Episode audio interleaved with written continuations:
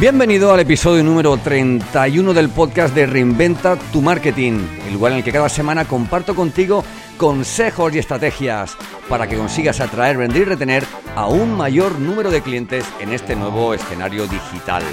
Hoy nos acompaña en Reinventa tu Marketing un amigo Fernando de León Estrada, eh, alguien a quien, a quien encontré en LinkedIn o me encontró él a mí, esto nunca se sabe en estas cosas del amor profesional, ¿verdad? y que bueno, y que hoy quiero presentarte, quiero que nos hable de, social selling, que hablemos de vender en internet, que hablemos de clientes, de ventas, de marketing, que hablemos de muchas cosas que hemos hablado con el micrófono, digamos, apagado, y que bueno, espero que, espero que cuando acabe esta entrevista eh, pienses de él igual que yo y que es un completo crack.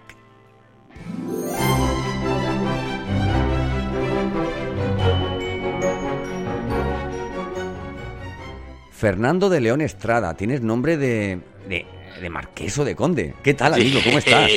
Hola, Santos. Mira, de verdad, qué honor estar aquí contigo. He escuchado todos tus capítulos de todas partes desde que te encontré o me encontraste, no sé cómo decirme. Más bien creo que te encontré porque suelo encontrar cosas buenas. Entonces me quiero llevar el, el título de que te encontré. No sé si el título es, pero eh, he escuchado todos tus capítulos y me encanta, he aprendido muchísimo eh, y sobre todo hay una vez que estaba hablando contigo, bueno, en Guatemala tratamos de vos, pero voy a tratar de tú.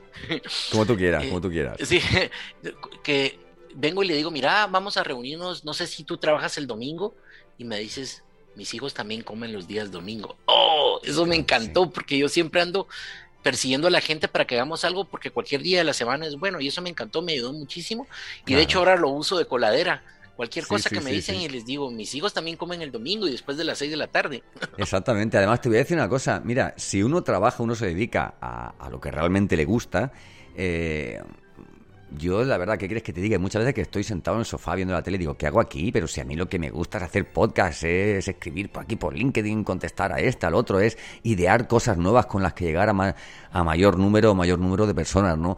Oye, Fernando, una cosa, ¿cómo se puede llegar a mayor número de personas en, en, este entorno digital tan, tan, tan saturado y con, y con tanto ruido? Yo creo una cosa importante, y lo platicabas la, en la última entrevista que hiciste, eh, hablaba, hablaba de la comunidad. Creo que hay demasiado ruido en Internet. Creo que hay muchas personas haciendo en cierta forma lo mismo que nosotros estamos haciendo. Y para diferenciarnos y para, bueno, para poder tener alcance, tienes que tener un nicho, un micro nicho y crear una comunidad con personas que piensen, si no piensan igual que tú, tengan necesidades como las que, que tú te les puedes solucionar. Claro. Y si tú haces esa diferenciación y te metes en ese pequeño espacio de mercado, los empiezas a reunir a todos y después les cuentas tu historia. Es como, como cuando empezamos nosotros dos vendiendo, Santos, empezamos tocando de puerta en puerta, ahora los tenemos a todos ahí en un mismo teatro contando nuestra historia. Exactamente. Mira, me recuerdo un poquito a, todo lo que hablas a, Seth Godin cuando nos habla de, comunidades, de tribus, de buscar un lenguaje común, ¿no? Con, un grupo concreto de, personas, ¿vale? Y recorrer un camino, un camino a su, a su lado. A mí Seth Godin realmente me cambió la vida. Si a mí me preguntas qué es marketing, yo te voy a responder como Seth Godin dice, eh, a un amigo, a un desconocido lo convierte en un amigo, a un amigo lo convierto en un cliente, a un cliente en un cliente de por vida y a un cliente de por vida en un evangelizador. Seth Godin dio la pauta, yo recuerdo lo de tribus también hace muchos años cuando lo leí, recuerdo que tomé cada una de esas palabras y empecé a hacer pequeños grupos de gente y esos pequeños grupos de gente que tenían necesidades en común, los em, empecé a trabajar con ellos y así fue como empecé a darme a conocer en grupos pequeños, por eso alguien me dice, mira, ¿cuántos libros has escrito? lo que pasa es que he hecho, pero para grupos especializados. Por ejemplo, tengo un grupo grupo de turismo, que me encanta turismo porque eso originalmente empezó como una afición, ahora ya es un negocio, y, pero un negocio diferente, porque es un negocio que disfruto y realmente estoy ayudando a algún sector que fue muy golpeado. Pero hice un sector en donde tú ni los que no están en turismo nunca me van a ver. es un sector tan especializado que, que, tengo un grupo tan especializado en donde solo gente que ha recibido algún programa con nosotros está y ahí me desenvuelvo, pero es un grupo donde yo tengo negocios con ellos individual, los apoyo, pero es diferente, lo hago diferente. Claro.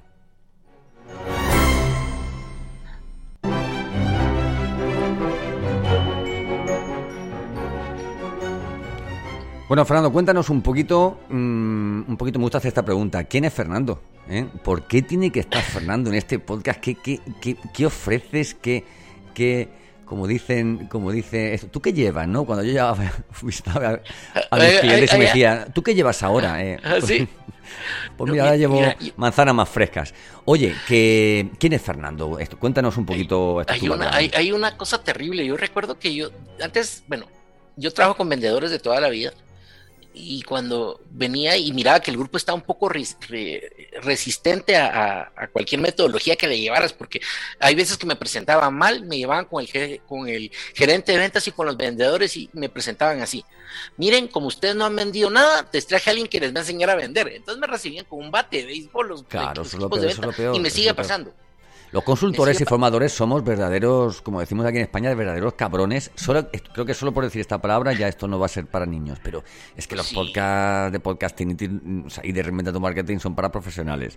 Pero al final, al final es cierto ocurre eso. Oye, una cosita al, hilo de lo que decías antes. Eh, no me has hablado de, de tu background, ¿eh? ahora me dirás, pero que no se me olvide. Ahí ¿Por qué se mira, eh, se mide eh, más a la gente por los libros que, que, que escribe que por los que lee? Yo, te voy a decir una cosa. Yo, si agarramos de ebooks, yo he escrito 22 ebooks en, esta, en este bagaje, eh, porque la verdad es que están buscando que alguien plasme en un lugar todo lo que conoce. Entonces puedan ver fehacientemente eh, lo que pasa con la música ahora. Claro, pero ¿no te parece, Fernando, no te parece que está pasando con el, mundo de la consultoría y, el mundo del business? Es algo, mira, algo parecido. Santos algo parecido a lo que pasaba con la televisión, que alguien te decía la tele. Es que, es que han dicho esto en la tele y eso era como, como, como si fuera la Biblia, ¿no? ¿Sabes lo que te digo? y ahora escribir un libro parece que. pero bueno, oye, también Amazon ha democratizado esto, ¿no? Yo creo que escribir un libro es como la culminación de un, de un, de un proceso que llevaste. Yo tengo, por ejemplo, algunas, algunos consultores que te dicen, lo primero que tienes que hacer cuando empiezas a, a resolver con consultoría es escribir un libro. Y no es que vaya contra eso, si alguien tiene la capacidad de hacerlo, pues buenísimo. Pero creo que es una consecuencia, que es una consecuencia que tú vas sacando como, igual que el cierre de la venta, una consecuencia de un buen trabajo hecho. Entonces tú vas completando las cosas conforme va pasando el tiempo y el libro es una consecuencia de eso. Como te digo, tengo 22 eh, ebooks y hay uno de, 80 y pico páginas, hay uno de ciento y pico páginas que yo vine, las que los creé para mercados específicos, para situaciones específicas. Mi señora Vane tiene eh, unos workbook que son que los han bajado no sé, cien mil veces, algo así, y la gente de así un día llegamos a un lugar y cuando llegamos estaban usando los manuales de ella, impresos, hasta con su nombre, y ay, ve que es, entonces, yo creo que es como parte de Santos, es como, es, y creo que es algo que tenés que ofrecer, yo creo que al final lo tenemos que hacer, igual que yo creo que es obligatorio que tengamos un podcast y no es que te está haciendo propaganda, creo que es obligatorio que por lo menos tengas una, una edición de, de una temporada de podcast para que las personas, porque les está hablando al oído a la gente. Y eso no hay nada más poderoso. Ah, lo, lo, acercas y le abras al oído directamente. Creo que es poderoso, creo que es una herramienta fenomenal que alguien tiene que tener. Y cuando le dice, mire, me, gustaría que me contara un poco más de usted, le puedes mandar tu batería de tu podcast para que la gente vea lo Oye, ¿te cuento cosas? ¿Te cuento cosas? Sí, dale, dale, dale. Te voy a contar datos, mira. Eh, un dato importante. Eh, la media en España el año pasado eh, de escuchas de, podcast fue de 19 horas al mes. Una media de 23 minutos por podcast. Esos son unos 36 capítulos de media que se escucharon en, nuestro país, ¿vale? Eh, y digo nuestro país porque entiendo que en, que en, países en, LATAM, ¿vale? En Estados Unidos, en, Latinoamérica, entiendo que tiene que ser más todavía, ¿vale? Más todavía. Recientemente también... Todavía es incipiente muchas cosas, pero ya mucha gente le escucha. Hombre, claro, y también creo que la influencia yankee es más fuerte allí que aquí. Quiero decirte, o sea, aquí estamos ahora mismo en un podcasting primigenio totalmente para lo que se está llegando a hacer. Quiero decirte, cuando una plataforma compra un canal de podcast por 100 millones de euros, algo, algo estará ocurriendo aquí, ¿no? Algo estará ocurriendo. Quiero decir con todos los datos que te decía, ¿vale? Que, eh, que oye, que en, el mundo hay unos 2 millones de podcasts aproximadamente, va creciendo cada día. Eh, leí un estudio, era un millón setecientos cincuenta mil y ya creo que a las dos semanas vi uno que eran, que eran más de 2 millones, ¿no?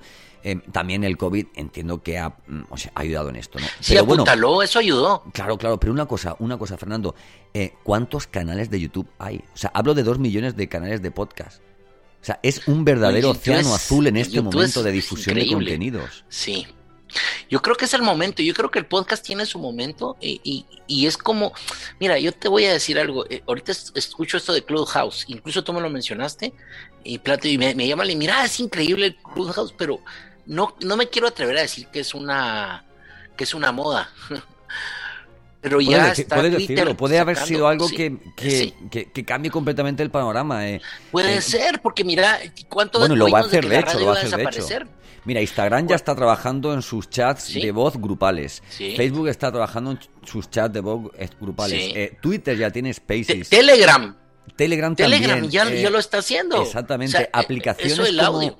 mira, aplicaciones que no conocíamos como como como Stereo, por ejemplo, ya hacían hace mucho tiempo antes que Clubhouse, hacían eso de conectar a personas únicamente con, con, la voz en base a unos intereses que, bueno, también dependiendo un poco de, la importancia y de la seriedad de la, plataforma, tratarán el logaritmo de mejor forma porque, mm, hombre, que tú entres en estéreo y tú digas, me gusta esto, tal, tengo esta edad, etcétera, etcétera, y te pongan con, con, un chaval de 15 años que le gustan los youtubers, pues tú dices, bueno, pero bueno, una cosa, en ese sentido el audio ¿eh? en ese sentido. El audio, como hablábamos antes, ¿no? E, es, es importante entender que el, que el, que el podcast no, no es un audio, no es un, no es un MP3, es, un, es una excusa, es una cápsula, es un contenedor, ¿no? Exacto. ¿Eh? Que contiene un audio, contiene una experiencia que puede ser replicable en video podcasting, con, con video audiogramas, con transcripciones. Puedes hacer un podcast en directo. Yo estoy pensando, de verdad te lo digo, en, o sea, a partir de ahora grabar mis podcasts, los de los viernes, eh, en directo y emitirlos por LinkedIn Live, ahora que hablábamos de herramientas como Restream y todo esto, ¿no? ¿Qué te parecería? ¿Qué te parecería? ¿Te apuntarías a uno de ellos o qué? Sería genial por, eh, cuenta conmigo y de hecho no solo a uno. O sea, hay muchas cosas que hay que hacer y que yo creo que el vendedor, eh, yo, eh, mira, yo de esto del vendedor híbrido, tengo mucho tiempo de estar hablando. Cuando yo le decía a algunas personas, mira, tiene que aprender el, tu vendedor a hacer videollamada y me decía, no, no, no, no, no, yo no miro a un, a un CEO conectándose con uno de mis vendedores. Claro que sí. Ahora ya es una cuestión. Entonces yo creo que el podcast es una evolución lógica para el vendedor, así como tiene Facebook, así como está usando LinkedIn, debería usar el podcast para comunicarse, debería utilizarlos para eh, intercambiar información con sus clientes y sobre esa base.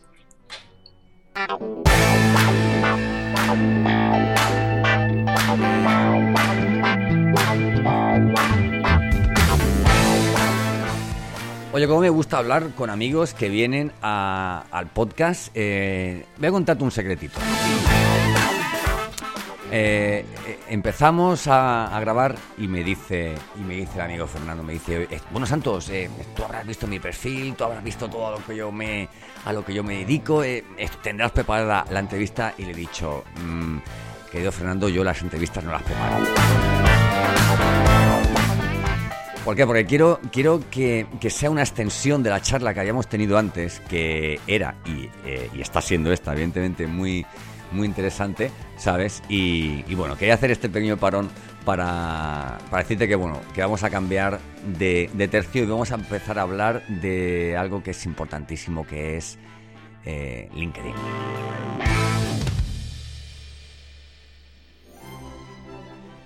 Bueno, eh, Fernando, eh, explícale a la gente, explícale al vendedor de calle, al vendedor de calle, no solamente al, que está digitalizado, al vendedor de calle, al que todos los días sale a la calle a partirse la cara con 40 competidores, miles de kilómetros al cabo del mes, eh, portazos en la cara y luego volver y, encontrar que si no vuelves con la, con la maleta llena de contratos, ya no eres el mismo alfa en casa, es una cosa. ¿Por qué es tan importante LinkedIn hoy día?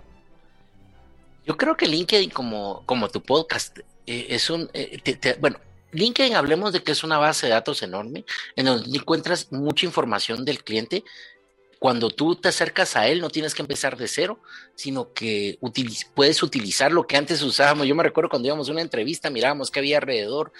Eh, yo no sé si te pasó, pero recuerdo que una vez le dije a alguien, viendo lo que estaba a su alrededor, ay, tan bonita su, su hija, y me dice, no es mi hija, es mi esposa, y eso sí me pasó. Y, cosas como esas que antes venían, pero antes, ahora puedes meterte en LinkedIn y puedes ver la información. La segunda cosa, o sea, captar información. La segunda, eh, la segunda opción que te ofrece de bueno, de las muchas, eh, es, por ejemplo, que tú puedes venir y crear tu marca personal utilizando esta herramienta. Y sumada con todo lo demás que estamos hablando del podcast, de tus videos y todo, tú puedes crear una marca personal en donde cuando esta persona que tú contactas llega, se mete a tu perfil va a encontrar información valiosa sobre lo que tú haces, sobre cómo lo puedes ayudar para que consiga sus objetivos.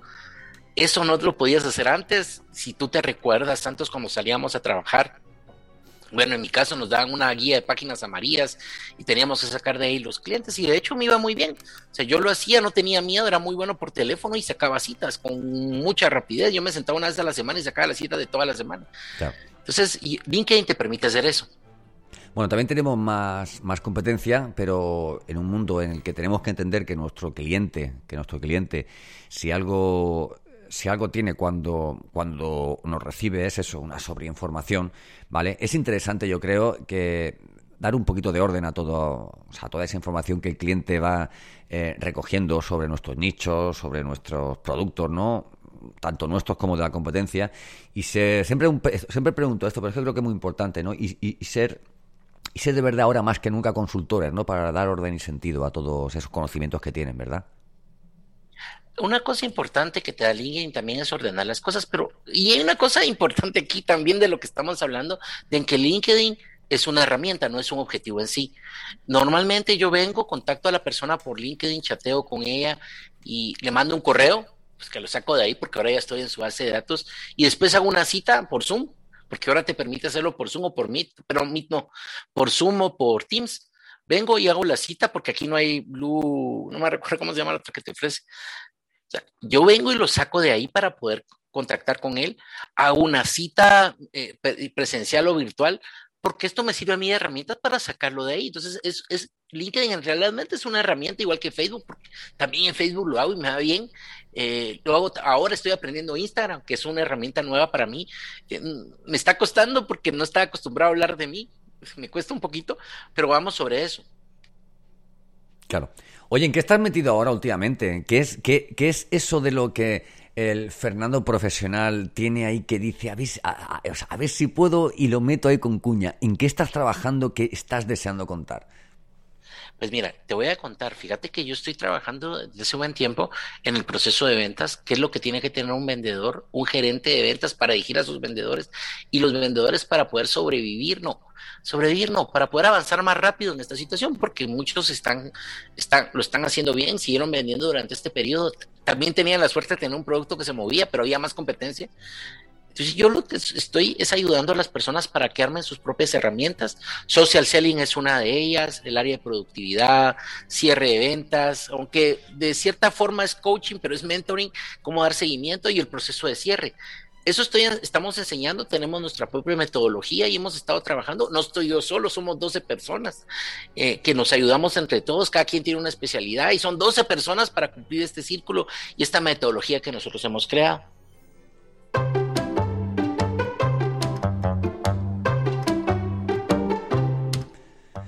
Fernando, ¿cómo podemos encontrarte? Aparte del LinkedIn, claro, como te encontré yo. Es bien fácil. Eh, ahora eh, yo todo lo yo uso, yo creo mucho en los hashtags. Eh, uso el hashtag alta estrategia. Entonces tú te metes a Google, a donde sea, pones hashtag alta estrategia y, vas a encontrar algo, lo que yo hago y lo que hace algunas personas con las que trabajamos, nuestros, nuestros compañeros y nuestros colegas.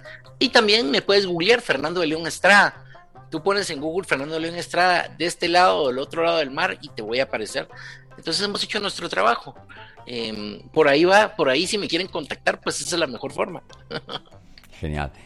Oye, ha sido un placer. Se me ha hecho súper corto. Se me ha hecho corto por, eh, no ya por los 21 minutos que va a durar el, capítulo, eh, incluso teniendo en cuenta, incluso teniendo en cuenta el ratito de antes que llevamos hablando, Pero es que, mira, en, ventas dicen que hay que dejar a, las personas un poquito mm, con, ganas, de con ganas de más, ¿no? Es como me decían mis clientes, bueno, vamos a comer, decía yo, no, no, no, no, no, la semana que viene comemos y te traigo la oferta.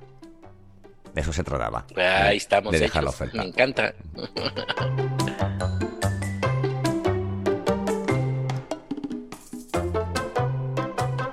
Bueno, Fernando, pues tengo que decirte que nos, que nos vamos.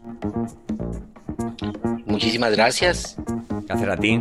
¿Te has sentido cómodo? Sí. ¿Volverás? Claro, cuando me cuando solo que me invites y si no me vengo a meter de necio.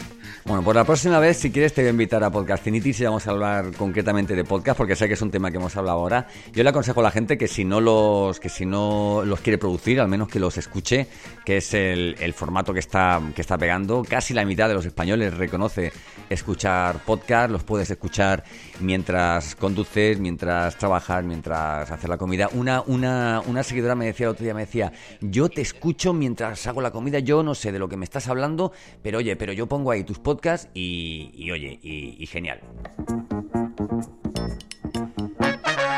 Bueno, y a ti que nos has escuchado, muchísimas, muchísimas gracias por haber llegado hasta, hasta este punto del episodio.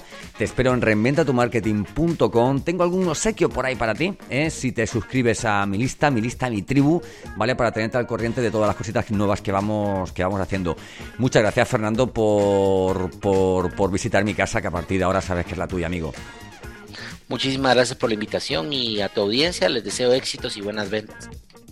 Pues el jueves nos vemos. Un abrazo. Retener y vender a un mejor para ti. De clientes